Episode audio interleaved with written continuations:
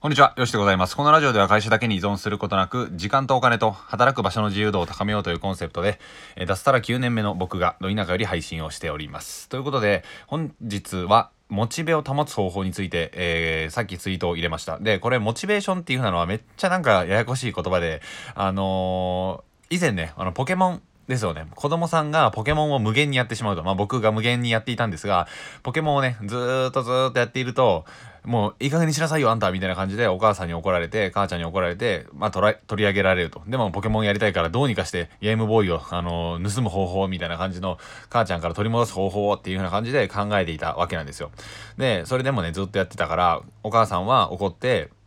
じゃあ、今日何を捕まえたのかっていうのを報告しなさいと。で、一個一個バッジ集めたのであれば、それを全部報告してお母さんに教えて、みたいな感じのことを言ってきたわけですね。で、これをやられると、僕のモチベーションが変わってしまって、今までは普通にポケモンを楽しみたかっただけなのに、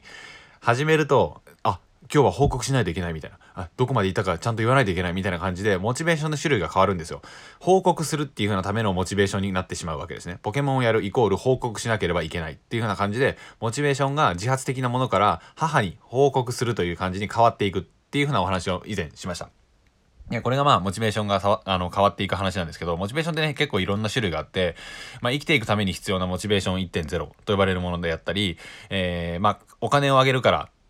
これを、この仕事をしてくださいっていうモチベーション2.0。まあこれ俗に言うバイトとかサラリーマン、僕がやっていたやつですよね。給料上げるから仕事をしなさいと。で、最終的には自発的に、えー、まあ甲子園児、え公共、高校球児とかがまさにそうだと思うんですけど、お金とか一切もらえないにもかかわらず、命をかけて、人生をかけて、甲子園を目指すという風な感じが、まあ、モチベーション3.0みたいな話なんですね。で、そのモチベーションの話をね、ちょっと 昔ちょっとしたんですけど、話が長すぎてごちゃごちゃになったので、またリメイクで、あのー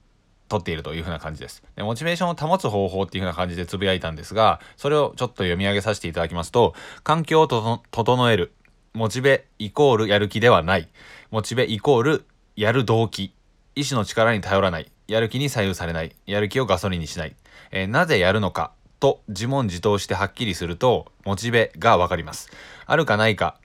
なので、モチベは上下しなくなります。もしたまに上下したら深呼吸ですっていう風なツイートですね。で、モチベーションっていうのは、上下するものじゃないって感じです。やる動機なので、あるかないかです。なぜそれをやるのかっていうことをしっかりと分かっていけば、モチベーションが上下することっていう風なのはないわけですね。という風な、ちょっとね、込み入ったツイートをしたんですが、まさに、えー、今、ご紹介した通りなので、ご理解いただけるかなと思うんですが、そんな感じで、モチベーションを、まず、自分はなぜそれをやるのか。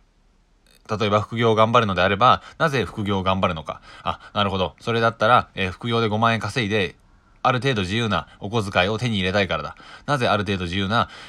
お小遣いを手に入れたいのかみたいな感じで、まあ自問自答を繰り返していくわけですね。まあ問い問答 みたいなめんどくさいやつですけど、それをやっていくと、はっきりとモチベが理解できるようになってくるので、えー左右されないっていうような感じになります。で、あの、やる気にね、あの左右されてしまっている状態っていうのはどういう状態かっていうと、やっぱね、そのやる動機が明確になってないんですよね。例えば自分の気分によって、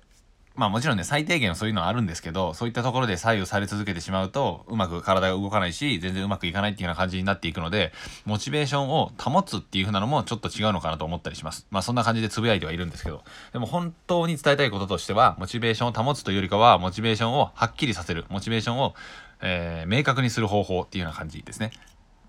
はい。かなり話が込み込み込みですが、そんな感じでモチベを理解していくのが大切なんじゃないかなと思ったので、ちょっと短いですが、音声を取らせていただきました。では、また次回の放送でお会いしましょう。さよなら。